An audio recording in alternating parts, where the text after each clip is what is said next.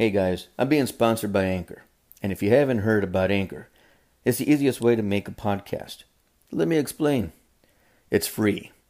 There's creation tools that allow you to record and edit your podcast right from your phone or your computer. Anchor will distribute your podcast for you, so it could be heard on Spotify, Apple Podcasts, and many more. You can make money from your podcast with no minimum listenership. It's everything you need to make a podcast in one place. Guys, I use it. Download the free Anchor app or go to anchor.fm to get started.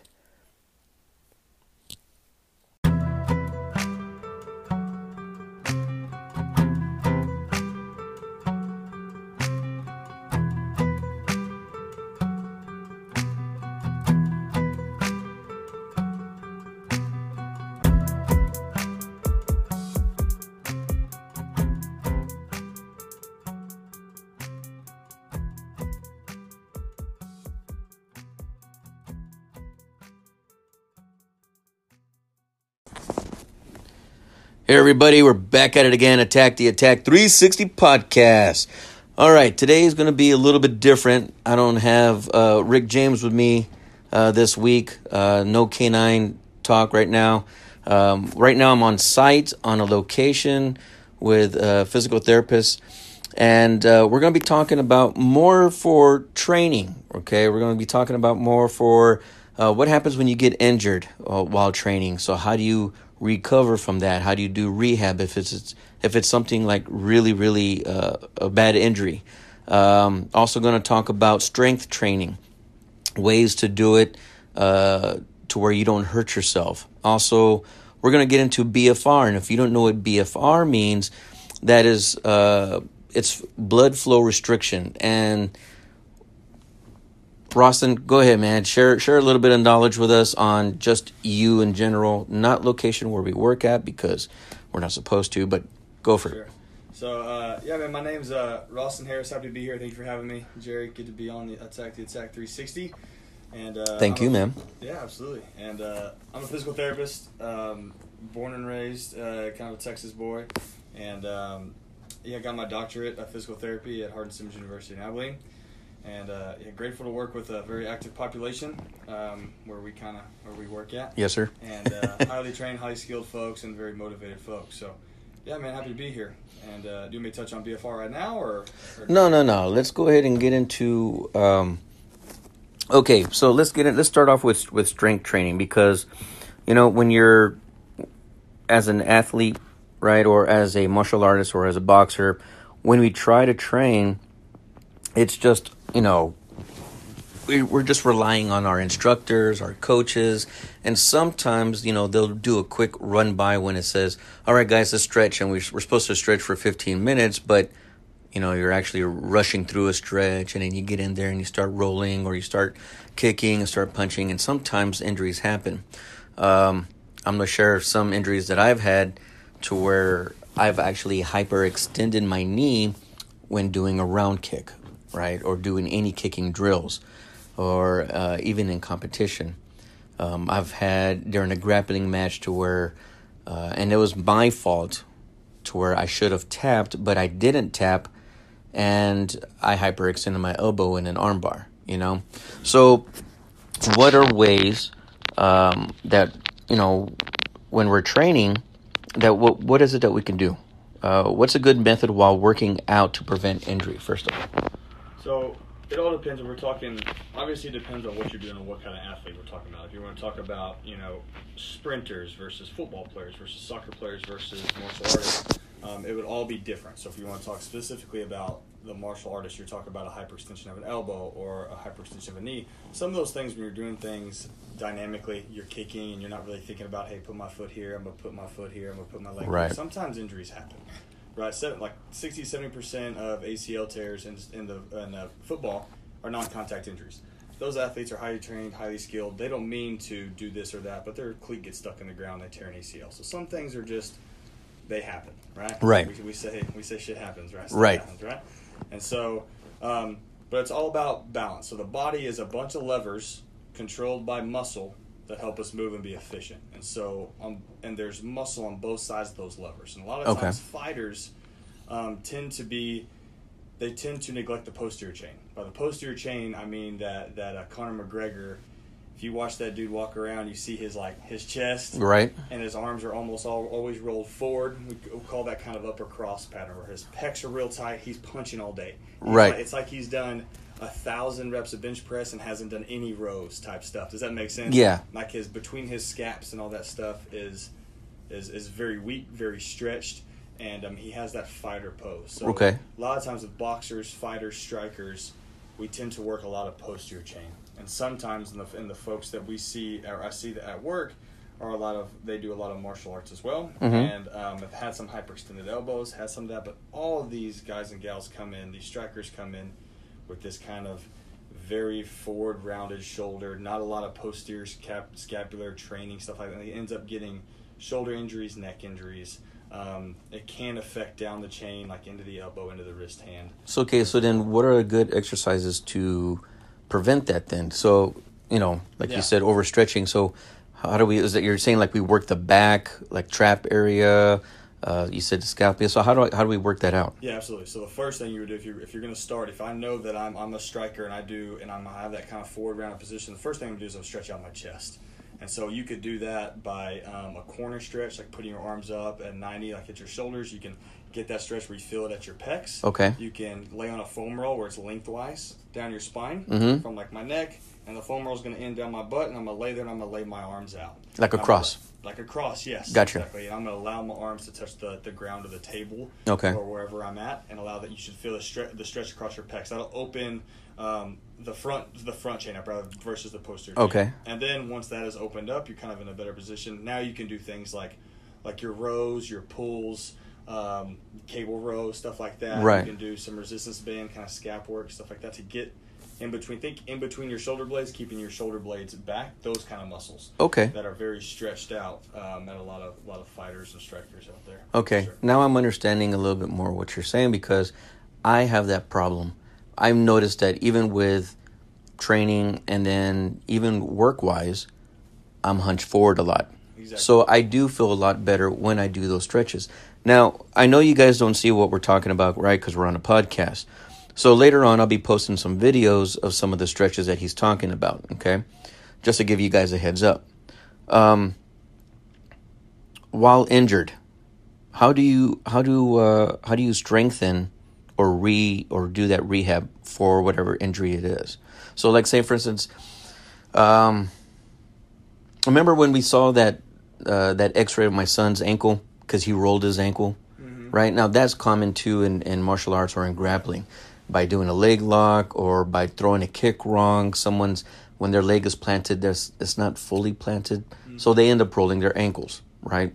Right. And again, we saw that X-ray. It was just an overstretched ligament. It wasn't any fracture or broken or anything like that. So, how would be what would an exercise be good for strengthening that that rolled over ankle?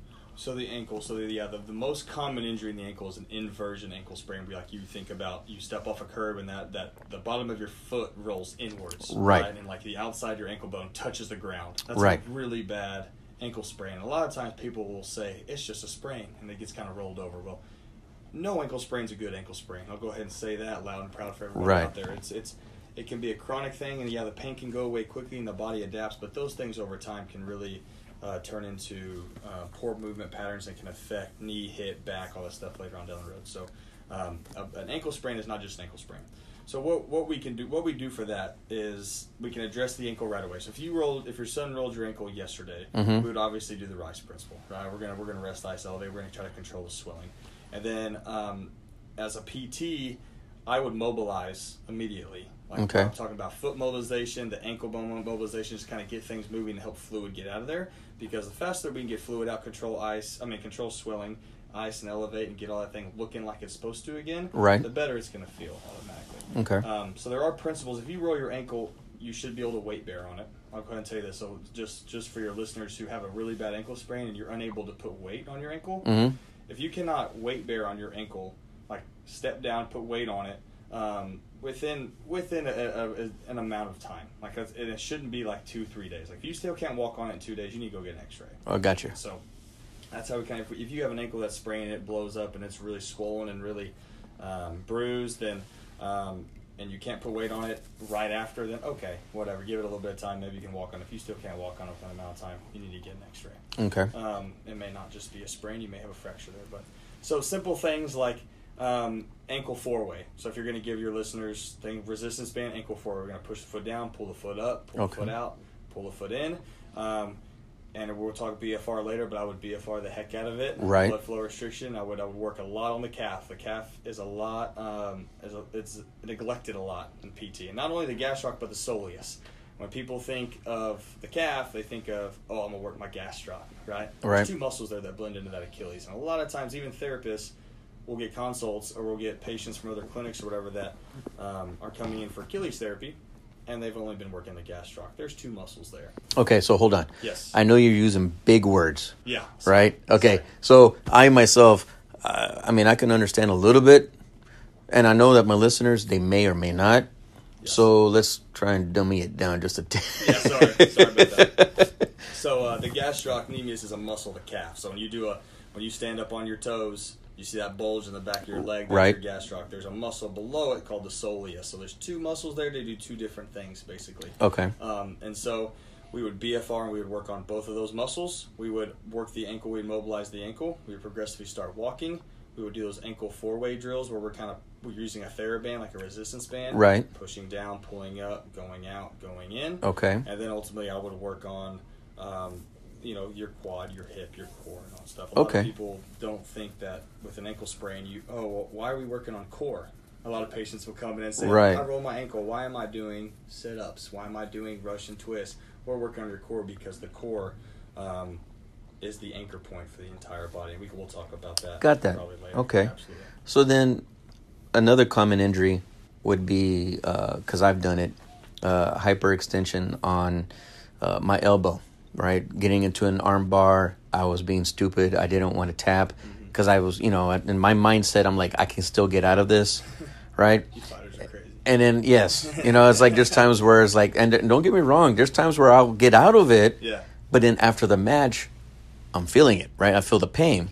And then there's times where I didn't catch it fast enough or resist fast enough, and then the my partner would just, uh, you know, automatically boom, Yeah. you know, just go into it and hyperextend where I'm tapping or I'm yelling, you know. And then a lot of fighters, that's during training, that's actually happened. Yeah. Um, so strengthening that area if it's hyperextended, nothing breaking, just overstretching, and that ligament.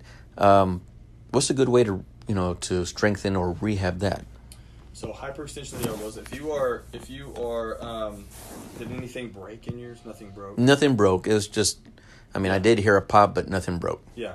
So um, the the elbow is a relatively simple joint, right? The, the elbow goes up and down, right? Right. There's a little bit of rotation there. There, there's there's one joint and there's another joint that that you know you have two bones, two bones of the forearm. Mhm. You have one bone up here, your humerus, that comes down where like your bicep is. Okay. And so that's a relatively simple joint. So you have the biceps and, and you have two muscles in the front that flex your flex your arm, bring your bring your arm up. Right. You have your triceps on the back. And so if you if you did you lose range of motion after you hyperextended was it just kind of like No, it was just tight. It was just stiff. Yeah. Um, I know that at the time when I was talking to Wayne, Yep. when Wayne was here, uh, he had me do a lot of forearm exercises. Yes. you know he he said because what you know whatever you work for your wrist because well, during grappling too we sprain wrist or you end up taping the wrist so with that i mean you're basically what working biceps and forearms to help strengthen Absolutely. Okay. So the wrist is more complicated than the elbow. So that the, we, if we talk about muscles that, that I tell you the, the elbow is pretty simple. Muscles that cross the joint of the elbow is is way less than the muscles that cross the joint of the wrist. So it's much more to control and to rehab versus you know elbow versus wrist. So Right. elbow, like I said, you have two muscles on the front basically. I mean, you have another one there, but Right. and on the back you have your triceps. So main thing whenever you do, whenever you do a sprain, let's say you sprain your elbow, you hyperextend to answer your question. Okay. Main thing you want to do is maintain range of motion. So a lot of time people will kind of hold their elbow, and they kind of hold it there, and they kind of go into that, put it in a sling mode. Like if you go get an X-ray and nothing's broken, range of motion, range of motion, range of motion. That's Right. almost any exercise. Right? I told you with the ankle, Right. I would mobilize right away. The body loves to move no matter what. So if you are if you think it's bad enough and you think you may have broken something, by all means go see somebody, go see a PT, go see your physician and get an x-ray. If nothing is broken and they don't give you anything to improve, like and go home, you can put it in the sling um, to let it calm down. Keep it moving. That's the number one thing. Is the body loves the body loves to move regardless, Right. As long as it's safe. Um, and so most time people get this kind of toned up, drawn up arm where they're just gonna hold it. And so no, I would not recommend. So just keep it moving.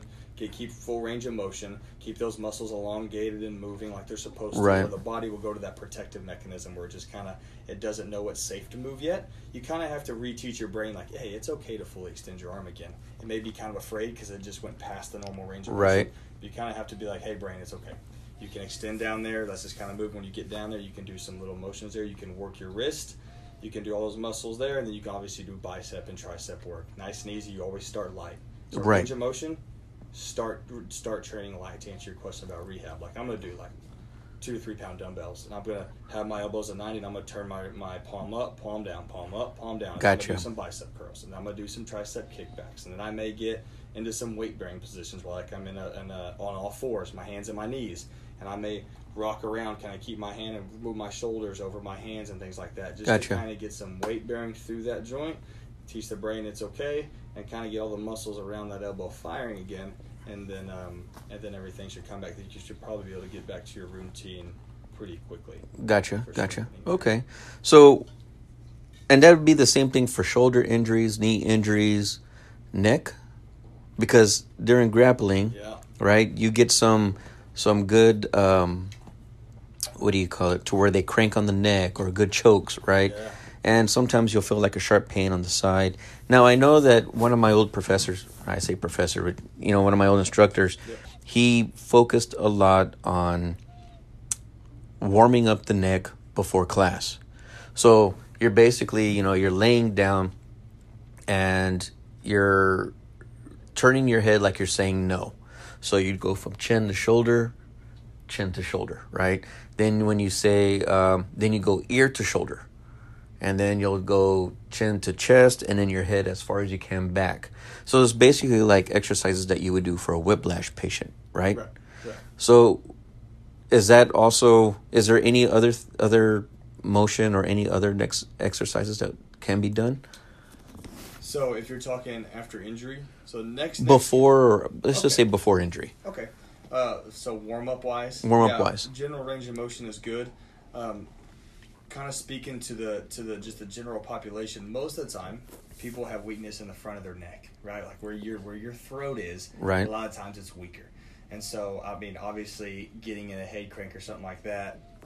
Uh, yeah, you know, Yeah. you're on your own there. Right. Um, but a lot of times people have this weakness on the front of their necks, and we do have muscle that that comes from that hooks onto the bottom of our skull, comes down the the, the front of our spine, Uh huh. and kind of hooks into our rib cage and our collarbone and stuff like that. That's where people, fighters, kind of kind of keep or the whole population are kind of weak there. Okay. So I would focus more on like the the yes motion, like the tiny chin drops, things Gotcha. like that, to kind of when you do it right, it feels like you got a frog in your throat. Uh-huh. Almost like if you do ten bicep curls, you get kind of swole, right? Right. Bicep, same kind of thing. When you work muscles, that muscle will kind of get swollen underneath there, and you feel like you're kind of pressing kind of on your throat a little bit. Right. Right. So it's like right here along the uh, esophagus line, I yes, guess. Right. Yes, you okay. have muscles underneath there that support the front of your spine. That usually, if we're talking about muscle imbalances across the population, not just fighters, not just Right. talking truck drivers, people who work a desk. I'm talking football players, whatever. Well, shit. Almost everyone's looking down now on their phones, so I mean, you're Yeah, stretching your neck, but that's In gen- general posture, if we go back to that that fighter position, like where your shoulders are forward, Uh-huh. Most time people are in this position where their kind of head is up, like four rounded shoulders, Right. and, a, and we call it like a flex lower cervical, extended upper cervical type position, where that front of the neck is actually elongated Right. um, over time. So next stuff's kind of like it's a whole different beast. You're talking about the spine. You're talking about a bunch of cervical nerves coming down. You're talking about it's different than, than an elbow or a knee. Like eh, Right. keep it moving, keep it this. You could have a small fraction of the neck or something like that that can make it more difficult to rehab or more difficult to just be like, eh, just move through it. You know what I mean? Right. Right. But yeah, good good cervical range of motion, range of motion, range of motion, range of motion, right? So if you're if you're listening to this and you're having some neck issues and you're having range of motion issues because of pain, Right. I would seek therapy, especially in the fighting world, right? You gotta have. Oh, yeah, for sure. motion. You don't want. You're not. You shouldn't. If you can't put your right ear towards your your right shoulder very well, and you're just like, ah, I'm gonna blow it off. What if a fighter cranks your neck into that position? Exactly. get an actual injury. So Yeah. if I'm a fighter, I'm having full neck range of motion before every single fight, before every single, and if not, I'm seeking help Right. for sure. Gotcha, gotcha. So we talked about, or you mentioned, you touched base a little bit, and I've mentioned BFR. And again, that's BFR stands for blood flow restriction. Let's elaborate on that because I'm noticing a lot of people on YouTube or on TikTok, they're they're trying to show the BFRs, but it's not in a safe manner. So, can you explain BFR? Absolutely. So blood flow restriction was developed um, in San Antonio Yeah. at the Center for the Intrepid uh, by a PT named Johnny Owens. And the reason, the history behind it, do you, do you want me to elaborate on that? A little bit, yeah. Okay. History behind it was uh, from the war, the tibia was the most damaged muscle, and the war IED explosions and things like that. Guys were coming in, and uh, they were going basically into this limb salvage program type Right. thing for in, re- in rehab. And so when you have somebody that has a fused ankle or just been blown up and they've just been kind of pieced back together, you have to lift at a certain percentage. We haven't gone into that yet, but ha- you have to lift at a certain percentage to, to put on muscle to strengthen muscle. Right. So if you think about somebody that has a blown up leg, his, his ankles all fused, you can't put that dude under the squat rack and have him squat at eighty percent. Right. Doing a TheraBand and having him kind of kick a few times is not going to develop a quad. Right. It's not going to develop your gastroc and your calf. You're not going to develop those ankle muscles that you need. So we have to you have to find some way to mimic the environment of lifting heavy, and that's where BFR came into the picture. So when you lift heavy at 70 to 80 percent, let's say you're on a squat rack and you're doing your 80 percent. Mm-hmm. As you go down to a squat, your muscles con- contract. They naturally constrict your blood fe- blood vessels, so you naturally swell. That's where that's what the pump is. Right. You naturally swell. So whenever you're looking in the mirror and you're you're lifting, you look good in the mirror. That's fluid. You get fluid build up. Your your body's your body's swelling. Your muscles are swelling Right. um, which is good because your muscles are actually breaking down whenever you're lifting. And so, BFR, we cut the blood flow off at a at a a, close a, a proximal location, which means closer to the center of your body. So if I'm going to do it on my leg, the uh, the cuff is going to be around the, my upper thigh. Kind of- Okay. For guys, kind of can be kind of uncomfortable. You kind of have to get it up there pretty high. Right. And so we restrict blood flow. We allow 20% in and none out. So if you imagine 20% going in, none out, your leg swells pretty good. Your Yeah. leg starts turning a little darker, a little more purple. What that does is it mimics the effects of lifting heavy, but you get no break. Right? So if you lift Right. five reps of squat and you rack that weight, you get to relieve the muscle. The muscle's no longer constricting that blood flow. With BFR, you're doing it the whole time. You're restricting blood flow, and that if you're doing like a leg press, that quad feels like you're pushing 15 pounds. That quad feels like it's lifting 400 pounds. Wow. Yeah, and so you get the metabolic effects of lifting heavy without having to lift heavy, Gotcha. which is perfect for rehab. Gotcha, So if you right. get an ACL injury in your quad and you have no strength and you're in pain, and you get your ACL repaired, we need to get that muscle strong now, right after surgery, or we're going Right. to lose it. We're going to lose atrophy, and so we could put BFR on you, and you could do a simple straight leg raise with a simple ankle weight, and that quad will be screaming. But we get the effects of that without damaging the ACL repair. Okay. Yeah. So it's like it's like uh, when you said leg lift. It's like uh, you're lifting. Let's just say hypothetically, five pounds, but with the BFR, and when when you do the amount of sets and you Yes. take it, it's like actually you're feeling like you're lifting hundred or two hundred pounds, right? Exactly. Okay. We're mimicking the effects of lifting like 80 or 90 percent. That's Gotcha. how you will feel for sure. And that lactic acid builds up, and then when that releases, all that lactic acid, and there's a bunch of hormonal effects that are being studied. And Johnny Owens and, and, and that group is, is doing tons of studies, thousands of studies on BFR Right. now showing the effects of it. Um, but one thing we do know, you get a huge percentage of protein synthesis, which that means rebuilding of your muscles. So if you Mhm. go drink your protein shake or whatever, the process of that, um, of repairing your muscles, goes up by hundreds of percent, two, three hundred percent. Oh wow. And then you get HGH improvement, so human growth hormone, natural growth hormone. Okay. Um, we get spikes of that because when you take that off, and the and that lactic acid and all and all the all that stuff goes back up to the brain. The brain looks at that and goes, "What just happened to that leg? We have to do something about it to make you bigger, stronger, faster next time." So it just Right. releases this huge bout of healing and endocrine hormonal response to get that, and it floods it kind of throughout your entire body, but it really attacks that muscle. Now- that's your that's your after. What if you have scar tissue in that area, or you know, what if there is scar tissue in that area? Does that prevent, or is that, is that you know, is that No, I wouldn't see that as a problem. I mean, it matters. Um, you talking about like a simple incisional cut, or you talking like somebody's been their legs been blown up and they have all of these incisions or something? okay? So I guess it would be like a simple. Let's just go with the fighter world, a simple, you know, like where it's cut and repaired or whatever. as long as you are um, so right after surgery. So we do do this pretty pretty quick post op. So Right. as long as their swelling's under control, um, we're not gonna be we're not we'll do this with an ACL five four or five days post op. So they have a fresh incision that's stitched up, and we're still doing it on them. Mm-hmm. Oh, wow. As long as they're not still swollen, uh, their fluids kind of control. Because you know their their edema control is Uh-huh. good.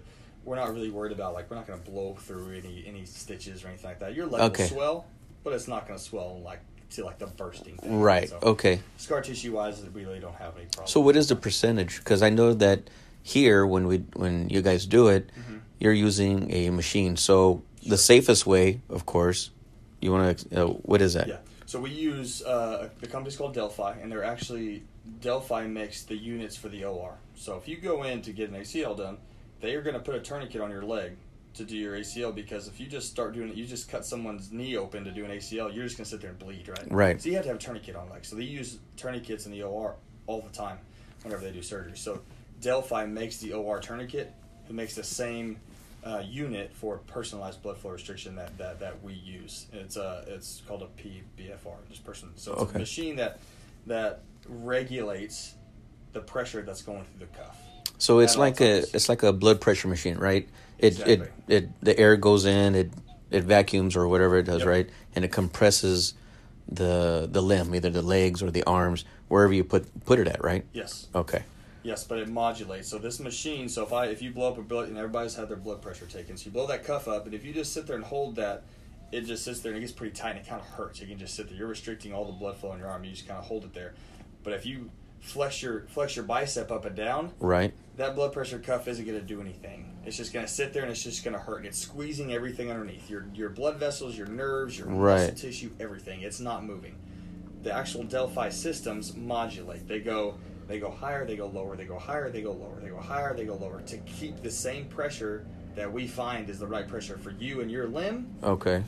That's where they keep it at. So if my pressure, my pressure for my legs is 175. Okay. So whenever I activate my muscles and I push out against that cuff, it has to squeeze a little bit harder to keep my 175. So you'll see my machine go up to 188, and then as I come off that rep, Uh-huh. it'll go it'll go back down to about 160 or 175 because I'm it's Gotcha. modulating, it's going up and down to keep constant pressure in that area, versus. Which I've heard, which makes me cringe, like tying belts around your arm. Yeah. like that. Like, They got, like- not. Yeah, you don't want to do belts or even rubber hose tourniquets. So, I mean, explain the, the dangers of that because I know a lot of these guys uh, that train, they want to do that and they look for these.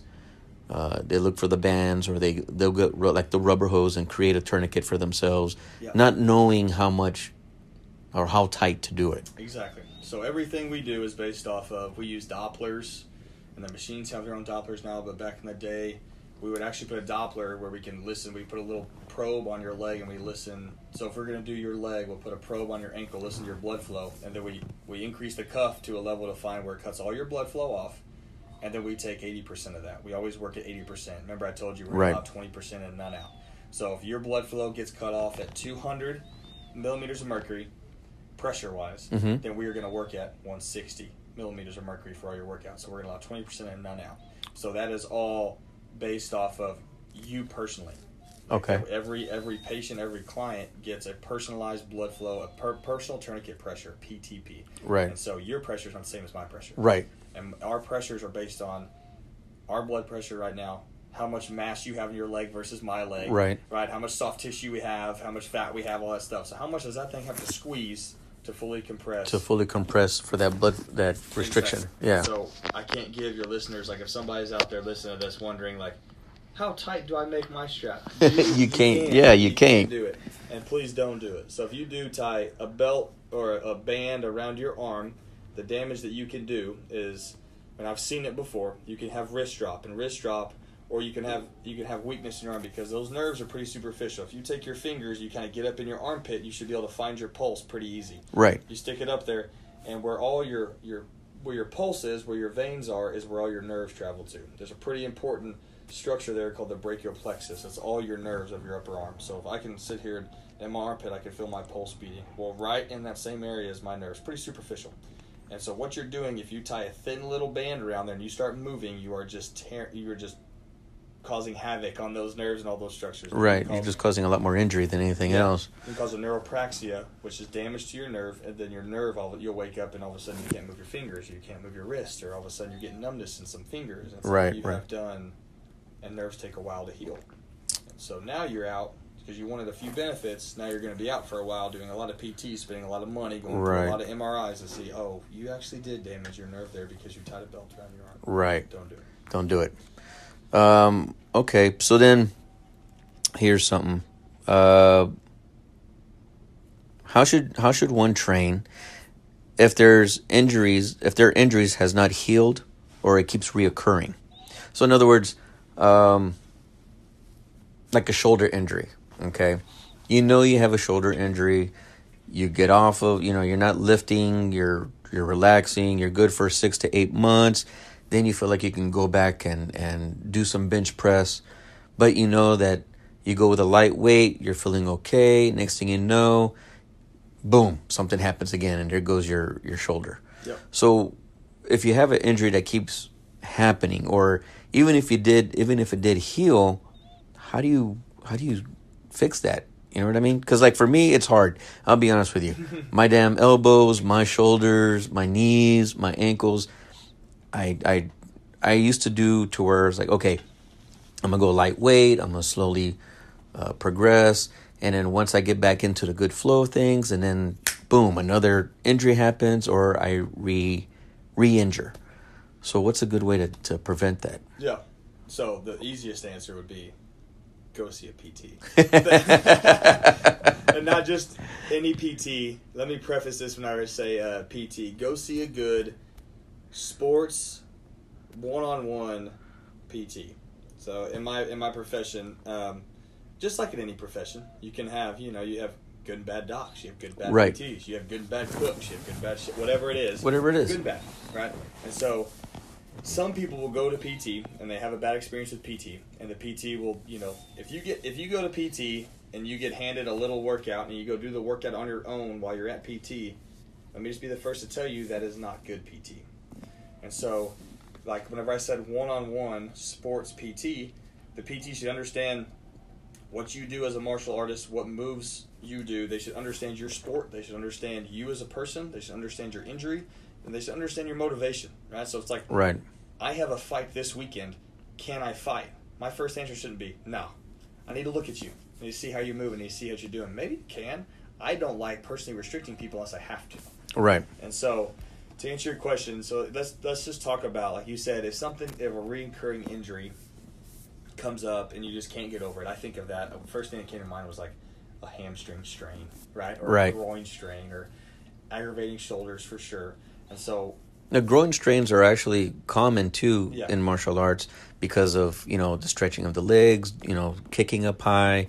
They're not stretching properly, so Heck yeah, heck yeah. So it happens a lot with us too. When I'm retraining running or things like that, I get new runners tend to overtrain a little bit and kind of excited to get back to running and things like that, and they may overstep or overreach or whatever. And they, I'm, it's very common in my world too. So with strains, acute strains, you kind of have to baby a little bit.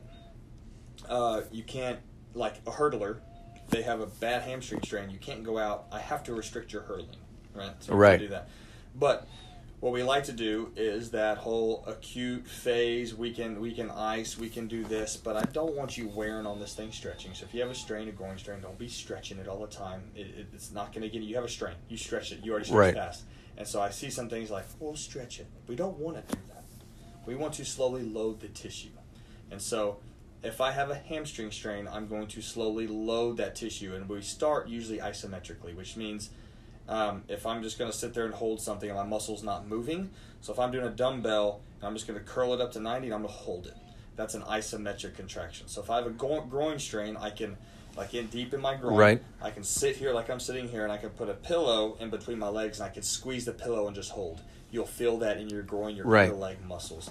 We start by loading the tissue. And I think that is something that's not done enough in PT. We tell you, oh, rest, ice, elevate, all this stuff. Well, that's all good for a little while, but then the body loves to be loaded. The body responds to resistance. This is what I tell everybody. So if you lay in bed, you're gonna, if you lay in bed, if you're in bed rest, you're going to lose muscle tissue and bone marrow density. Right? Right. If you get injured and you just lay there, the muscle may repair. You have a big inflammation process. It's going to be swollen. It's going to be hot. It's going to be tender. But you still have to start loading that tissue. Now, do you want to go out there and sprint again? No. You No. can go get back on the hurdles. But you can start activating that muscle. You can make sure you're not overdoing things. You can still go to your workouts, and if it's I have a groin strain, you can still walk plenty and do upper body workouts. You might Right. not be doing your spinning kicks and kick and high board and all Right. this crazy stuff. Um, you may not be able to grapple because it puts you in different positions, vulnerable Right. positions. But you can start to load that tissue progressively, and you'll be surprised by how quickly a simple grade one, grade two hamstring strain they can be back running within a week. Um, as long as we give them good programs, and if you go to a PT, like I know we're not on video here, I would show you some things to do Right. progressively. But that's my best advice: is baby it, but don't baby it. Gotcha. Right. So somebody tells you not to do anything for two weeks, not great advice. Not great advice. Just don't do it. Just just stop doing it. Right. Eh, You're gonna have trouble rehabbing. Rehabbing then, yeah. Yeah. Okay. Yeah, because, all right, so then here, I'm going to use myself as an example then. I have been, uh, actually, I haven't been training in a while. And I'll go, I mean, I'll do it like once a week with my private lesson. Mm-hmm. I'll get in there, but then I feel it when he's gone. I don't show it when he's with me, but when he leaves, Oh, yeah. I'm like, good God, man, what the hell just happened? You know, I feel like I just got hit by a truck. That's just age. man. Just kidding. you know, you're probably right. But uh, but using myself as an example, knowing that I have these injuries, and knowing that I can't be, because like where I'm at right now, I'm at two thirty. The best time that I was in, the best shape that I was in was one ninety five, two hundred, Solid. solid, and that was going. You know, where I was still competing in. Uh, it was actually heavyweight, right? Which is weird, right? You think about it, 195, 200, Yeah. that's heavyweight, That's crazy. right? And so it's, and you know, of course, I'm going up against guys who are like 260 plus, That's crazy. right? Yeah. But the thing was, the reason why I liked 195 and 200 was I had the the mass, but yet I was faster. Mm-hmm. Does that make sense? Absolutely. So, knowing now because everyone ages and then everyone has their injuries, and if they want to get back into it, like if I want to like start hitting it hard again, but yet I don't want to get bulky, or do you would you recommend saying, hey, you know what, go for bulk instead of tone, or while rehabbing, or knowing that these injuries that you got, is it better to be toned, lean and toned, versus uh, thick and bulky? Yeah, I guess it's just that's a great question. I guess it's just uh, I mean it's different for every sport, I guess, right? So Right. You, just for the fighter, I know I know you're you're mainly a fighting podcast here. I'm just trying to put another perspective here so everybody can understand. So Well, we're mostly, you know, self defense, but Yeah. because I have a lot of followers that are boxers or uh, martial artists or Yeah. wrestlers, you know, any combative art, they So still. if you're if you're an endurance athlete, like if you just said boxers, right? Boxers are got to go 15 rounds. Yeah. You don't want to be bulky. So No. Say that. So you're you're training. You're not training for bulk at all. You're training a lot of endurance kind of. You could train some hypertrophy days, which means like some bulking stuff. You could have a couple streak days in there where you are lifting like 80, 90 percent, but the majority of your training is going to be more endurance. You're going to be lifting four sets of 15 Mhm. on, on squat, and you're going to be doing um, lower loads, higher repetitions. Gotcha. Because that's what you're doing. These guys bounce. around. if count how many times they they bounce Yeah. around, you know, those that, those calf muscles. That's why all boxers have great calves. Right. They bounce around a thousand times in one fight. That's why they do a thousand jump ropes. They have to be trained in that area. So, if you're talking about, if especially if you're rehabbing, in rehab, we will strength chain. We will get to strength training kind of last. Like so, if you come in, you're hurt. I'm gonna make sure first you have good range of motion. If your range of motion is not there, I'm gonna get your range of motion back. Right. I'm gonna mobilize you. I'm gonna force you to there. I'm gonna do whatever I can. I'm gonna push your knee down to where it's flat. I'm gonna get, make sure your knee bends all the way, and then I'm gonna slowly start to um, strength that and do that endurance phase. I want you to do three sets of 10 of this. I want you to do four sets of 15 on this. I want you to get on that BFR, and I want you to do four sets of 15 of leg press and all this stuff. And then I'm, and then I'm going to get kind of in the hypertrophy phase. Now I'm going to develop muscle. And then we get to the strength phase. So strength is always last in the rehab process. Mm-hmm. So if you have a hurt shoulder, you don't want to go bench 90%, No, right? If you have a hurt knee, you're not getting under that squat rack at 90%. no, you're not. Absolutely. So think about it in, in, in that way when it comes to rehab is always range of motion first, work your way back into a lighter, comfortable weight and do it for reps. Gotcha. And do it and, and mainly especially I don't I mean I, I don't think if I was training anybody I haven't had anybody that have come through um, my practice that have been fighters that I've been Right. like, I have to bulk you up. Right? Right. Right. I haven't had any wrestlers or whatever maybe, but fighters like strikers, efficient guys. Like you guys are very efficient. You guys move. You get out of position. You get in positions. You have to have great, uh, great explosiveness, great Right. power. You guys are moving things quickly. That's not really a bulk thing. You have to be powerful and you have to be strong. But at the same time, I don't think bulk is a good. No, Good. You watch those big bulky guys that like. they're slow as shit. Yeah, but yeah. You Yeah. as a fighter, you're like, dude. If you have a bulky guy, like he may look good getting off the bus, right? Right. But, you get him uh, in the ring and he's yeah, yeah he's it's completely different, Yeah. man. Completely different. All right. Oh, cool. And um, I actually had a question that it wasn't on the list, but it was um. Damn it! I went blank. No, it's all good. It's all good. I'll say this. I'll let you think about it. So my big thing, and and people always uh, when people come here, I'm kind of people know me as kind of the glute the glute guy. Yes. Yeah, they, you see. Yeah, because I I did one of your workouts and I was in pain. Yeah, yeah, yeah. So uh, the center of the body is is the most important thing, regardless of what you do. So if this is the most important thing um, that I would say on your podcast today.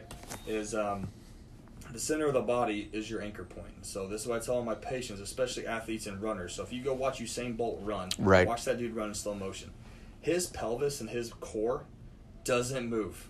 You know why? Because he has to create a lot of energy around that anchor point. He has to move Right. his legs very violently, his arms very violently to get his body moving that fast. That's that and that short a distance, right? Right. So think of it as a rubber band. So think about if I'm holding a rubber band between my right hand and my left hand, and my right hand is my anchor point, and my anchor point is weak, and I'm gonna try to stretch that stretch that rubber band. It's just gonna keep following. Right. Right. You're never gonna be. My right hand will follow my left hand because it's not anchored. Right. Now what happens if I anchor my right hand and I pull that rubber band? You could find its true potential until it breaks. Right. That is your your pelvis and your core. Okay. So, regardless of if you're walking down the street, you're running, you're fighting, you're jumping, doing single leg activities, basketball players jumping off one leg, if you do not have a good anchor point to move around, remember I, I started with a bunch of levers, right? Your Right. a bunch of levers. Your levers have to be anchored somewhere. Think about that seesaw. If Right. that seesaw breaks in the middle, you're coming crashing down. Right. Okay, so core work, glute work. Now I'm talking all the glutes here. Your your big booty glute max in the back. You have two more glutes on the side of your hips. Right. Uh, glute med, glute min. So if you're looking up exercises for what's a glute med and glute min, type it in on Google. I'm gonna do my glute med and glute min work.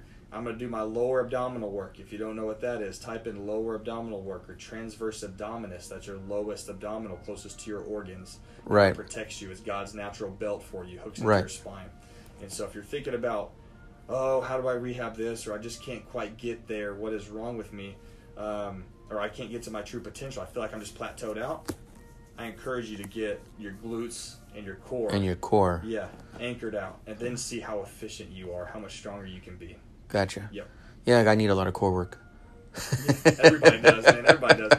I mean, I've literally had D1 athletes and high performance military folks come through here, and they literally have no core. And Right. they squat 450 pounds. It's and they crazy. have no glutes. They're very. The body compensates, man. Yeah. So if you have to, if you have to squat 450 pounds and you can't activate your glutes, you you'll have enough back and enough quads, enough hamstrings to get that weight up. Gotcha. Especially in front of all your teammates and stuff. You're Yeah. gonna do it, but you're gonna compensate. The body Right. compensates well until it's hurt so much that it can't compensate anymore. Okay, so here's a question that uh, that I wanted to ask you. Stretching, of course, is really important, but would yoga also be really good for rehabilitation as well? Absolutely. Yeah. Absolutely. So, a lot of our folks, and here's a little yoga plug for any yoga instructors out there. Um, a lot of folks who haven't done yoga come and do yoga. at our facility and they leave like high performance guys you would think like their nose to the grindstone i ain't doing yoga i lift weights i run Yeah. i beat people up they love it when they leave the way they feel the way they move and they'll do it i don't i don't know any good youtube is i know that you can go on youtube and type in yoga and there's a bill bazillion Bazillion of them, yeah. yeah yeah yoga for hip tightness something like that Yeah. and you can you can get into yoga. But yeah, stretching is important. Um, but most people think like, I mean, I think they said like there's like there's like the seven pillars of, of wellness. I think one of them is like stretching or flexibility. I think they're actually thinking about taking that off. Really? I think so. I've heard that on I think it was Johnny Owens' podcast or something. They're thinking about taking that down um, because everybody moves differently and everybody's tight. I mean, yeah, and we as PTs we find what's tight and we stretch it and we mobilize and all that Right. stuff. But you can stretch muscles by loading muscles, right? So people that just like rely on I'm gonna stretch my hip flexor. I'm gonna stretch my hip flexor. Right. My hip flexors are tight. I've been told my hip flexors are tight. Well, I find people that have pretty good hip flexor range of motion for their body and for their for their status, Right? and they're super weak. And so actually, I tell them, hey, stop stretching, strengthen those things. Right. Right. So if you're, I wouldn't, I wouldn't really rely totally on if you're like stretching, stretching, stretching, you're not getting better. Well, maybe try to strengthen a little bit. Maybe go to a PT, a good PT. Right. Like, hey, do I still need to be doing this? But yes, mobility, mobility, overall, very important, very good. If you're a foam roller, if you're a stretcher, and it makes you feel better, absolutely do it. If you know you're about to be doing an activity where you're kicking someone's head, Yeah. make sure that you stretch into that motion before you do that thing, right? I'm Right. not just going to go crawl underneath a bar and max out. I'm going to get my hips activated. I'm going to do some some barbell work with on my back. I'm going to squat a little lower than I will on my max. I'm going to make sure I'm going to make sure I'm getting there before I just kind of like, hey, I'm going to jump over I'm to jump over this bar and max out today, right? Nobody does that. No so you way. have to prepare Yeah. however that looks. However that looks for you. Yeah. Yeah. Well, all right, man. Well, hey, I really appreciate it. I know you have a family, and I don't want to keep you any longer. Oh, you're. You know, Yeah. but uh, man, yeah, that was a lot of good info, and Yeah. I would like to sometime further down the line do a part two. Uh, you know, maybe try and get like a video. I think that would be also really good. That'd be Uh, sweet, yeah. just to show some stuff. weird hand motions and stuff. Maybe on there. People maybe understand it better. But yeah, I mean, yeah, I'll do some of the stretches on video, and I'll try and put that on on my social media. Um, all right, guys, if you have any questions, right, you know, you can hit me up at attacktheattack360.com. And of course, that goes to the links of Facebook and Instagram. Um, uh, you, again, you can also catch the uh, podcast on any any network. Uh, of course, you're if you're already listening, you already got your network. But if you want to recommend it to friends and they have a hard time, like if they don't have Apple Podcasts, well, hey, send them to Spotify or Anchor or Overcast, Google Podcasts. Uh, again, any social network that you're on, please give a thumbs up, write a good comment. If you got negative comments, I'll still take it. I don't care. Um, if you're on Apple Podcasts, give that star rating. And again, man, Rustin, I really appreciate it, sir. All this info was good stuff, and uh, you know, hey, Appreciate you having me, man. Yeah, and I'll, I'll, yeah, part two. You guys got questions? Drop some questions, and during the part two, we can go through. yeah, we can go through that. Yeah, for Yeah. sure. All right, guys, be safe. God bless. Watch your 360. We are out.